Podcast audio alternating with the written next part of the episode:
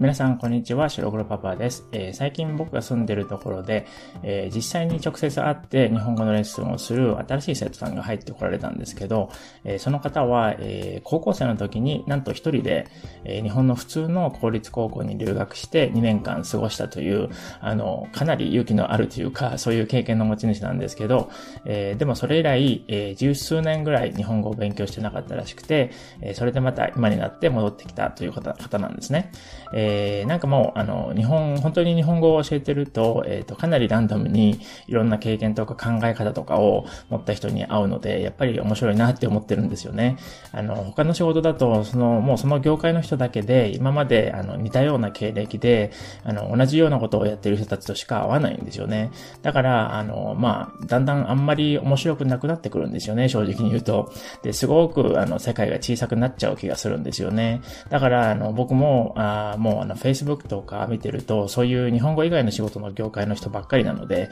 もううんざりするというか、新鮮味が全くないので、全然見ないですし、あの、自分でも使わないので、ログインすらしないんですよね。あの、もうほとんどなんか見たくないというか、ちょっと拒否反応みたいな感じって、あの、言えるぐらいの状況で、で、僕にとっては、あの、日本語をしてるっていうことは、そういうなんか日々の生活のバランスを、あの、取っているって言っても過言ではないという感じでもあるんですよね。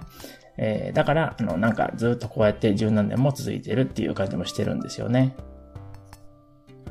えー、さて、前置きはこのぐらいにしておいて、えー、そろそろ、あの、飽きてきそうな話題なんですけど、今回で終わりますので、えー、さっさとやっちゃいましょう。え前回までも、え海外から見た日本というお題で話してきたんですけれども、えその読んだネット記事の最後に書かれていたものが、え日本では可愛いが正義ということだったんですね。で、どういうことかっていうと、まあ、可愛いっていう言葉って、あの、もう今では結構日本以外でも知られている日本語の一つになってきているようにも思うんですけど、えー、韓国の20代の女性は、えー、日本人は可愛さを大事にするイメージがあるけど、えー、韓国では美しさや強さの方が大あ重要だから、感覚の違いが面白いと言っていたみたいなんですね。えで、もう一人、え中国の20代の女性は、え日本人って何でも可愛いって言うけど、え中国でも可愛さってあんまり重要じゃないからとても新鮮というふうに言ってるんですね。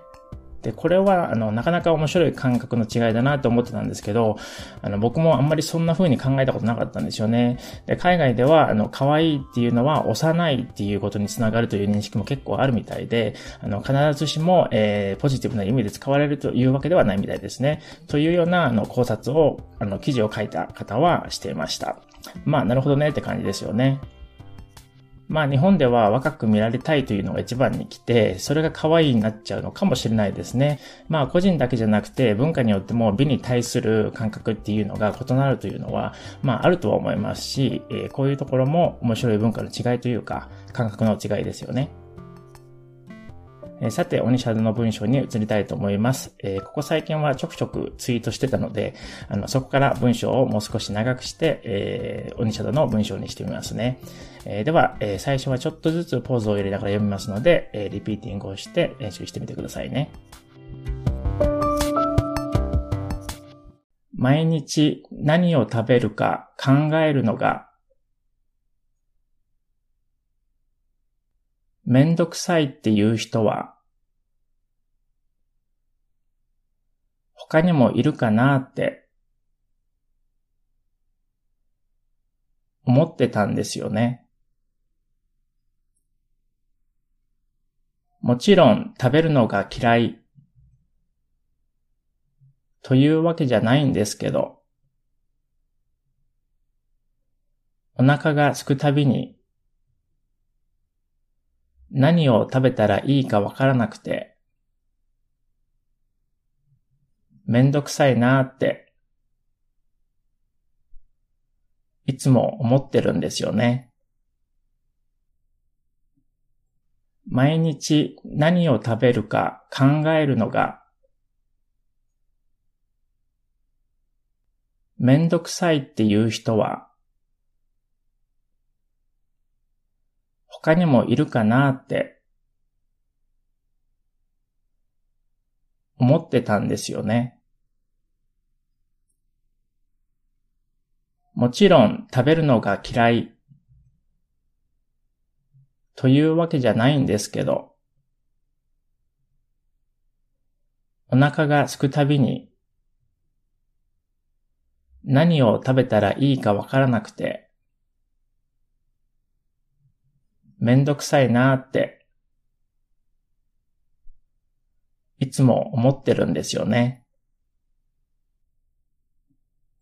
毎日何を食べるか考えるのがめんどくさいっていう人は他にもいるかなって思ってたんですよね。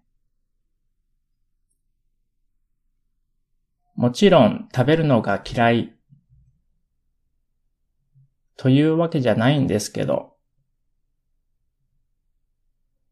お腹が空くたびに何を食べたらいいかわからなくて、めんどくさいなーって、いつも思ってるんですよね。毎日何を食べるか考えるのが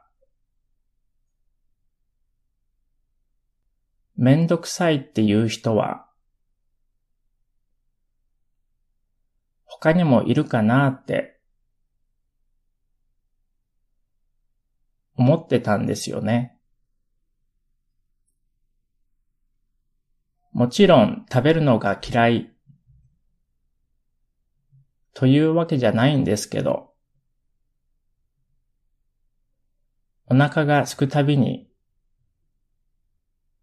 何を食べたらいいかわからなくて、めんどくさいなーって、いつも思ってるんですよね。毎日何を食べるか考えるのが、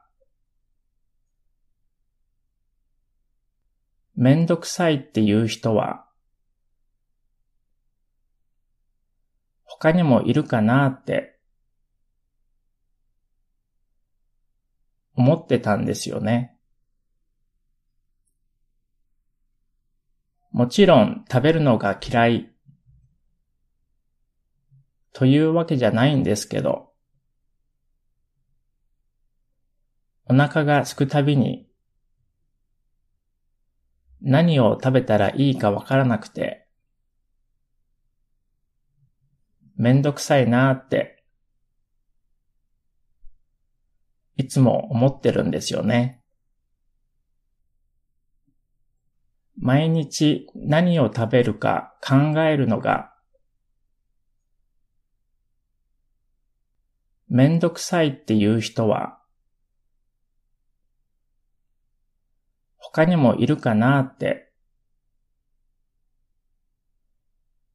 思ってたんですよね。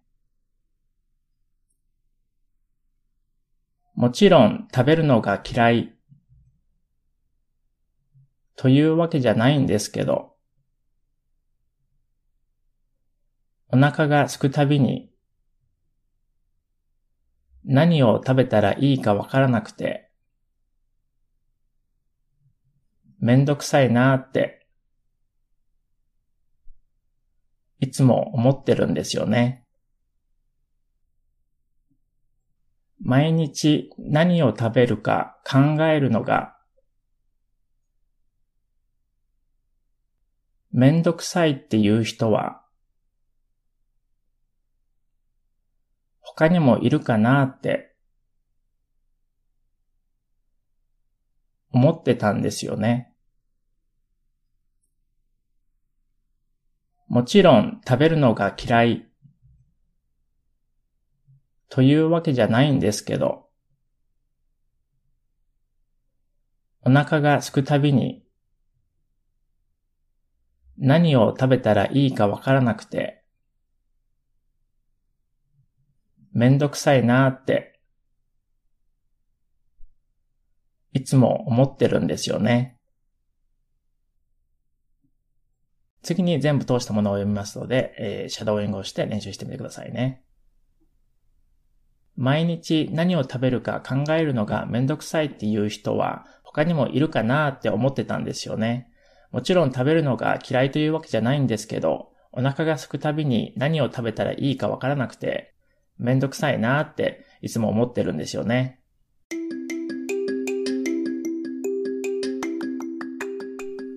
以上となります。えー、めんどくさいっていう感覚は、あの、事前に準備しておくというか、事前に決めておけば、えー、無駄な時間も過ごさなくて済むし、すぐに、あの、取り掛かれてめんどくさくならなくなる。と言われているので、じゃあまあ、毎日何食べるか、あの、日曜日とかに1週間分のメニューを考えておくといいのかなって思うんですけど、でも僕は、えー、料理するのも面倒なので、あの、何食べるか考えておいても、毎日料理しないといけないんだったらやらないと思うので、あの、やっぱり作り置きできるものがいいんだろうなと思っています。えー、皆さんは作り置きとか結構しますか？